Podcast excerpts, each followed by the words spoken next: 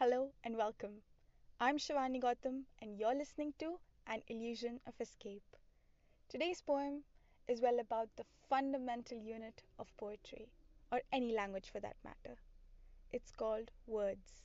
So let's get started.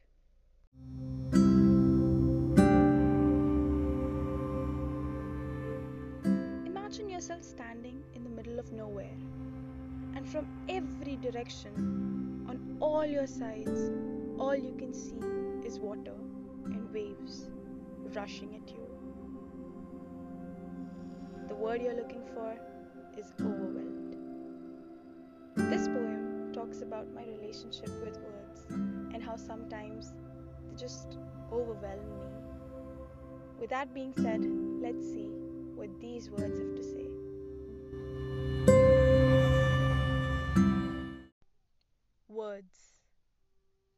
There are a million words fighting wars in the back of your mind, shooting across like fireworks on a dark night.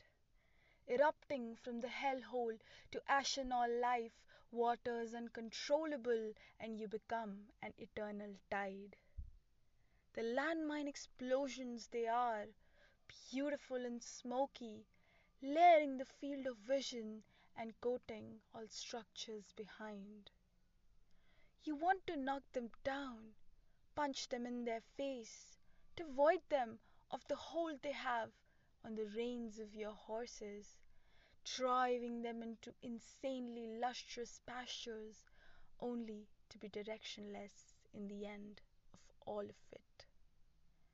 You want to hurl stones at them, leave them fallen to be picked, so that you can put them in a straight line, make sense of their filth, of chaos, and amplify meaning out of their existence, similar to pearls floating in the ocean bed.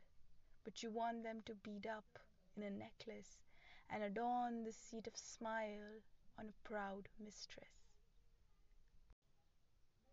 So I think the poem at hand has a lot of pictures, or what I'd like to call mini immersion trails, and they just keep changing very quickly through the lines.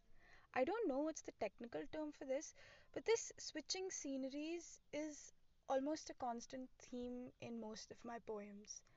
I guess it's because, like the poem says, words tend to come to me like that from different directions, different point of views, in different times. And my tendency is to control them, to fight with them, to turn their chaos into something meaningful and relatable and beautiful. I guess that's what I'm trying to say in the second half of the poem, leaving them fallen to be picked, put in a straight line. And I would take this liberty of extrapolating this particular tendency to say, in more general terms, that it's a quite human tendency. I mean, every person tries to do the same thing with their thoughts when the thoughts become overwhelming. But as beautiful as these thoughts or so called pearls may look on a necklace on a lady, don't they belong scattered on the ocean bed? Just a thought. That's all.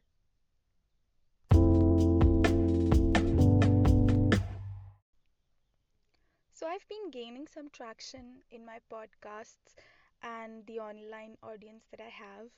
There are some of the, my listeners in Germany and USA, and I'm so glad that my poetry is reaching places where I, as a person, never could.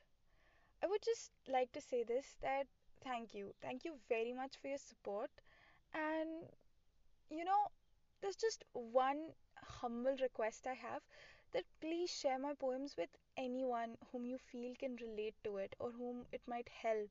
Because what's the point of doing this otherwise, right? So, just that, and thank you all so much for your time, for your patience, and take care, stay safe, stay home, and God bless you. Thank you so much.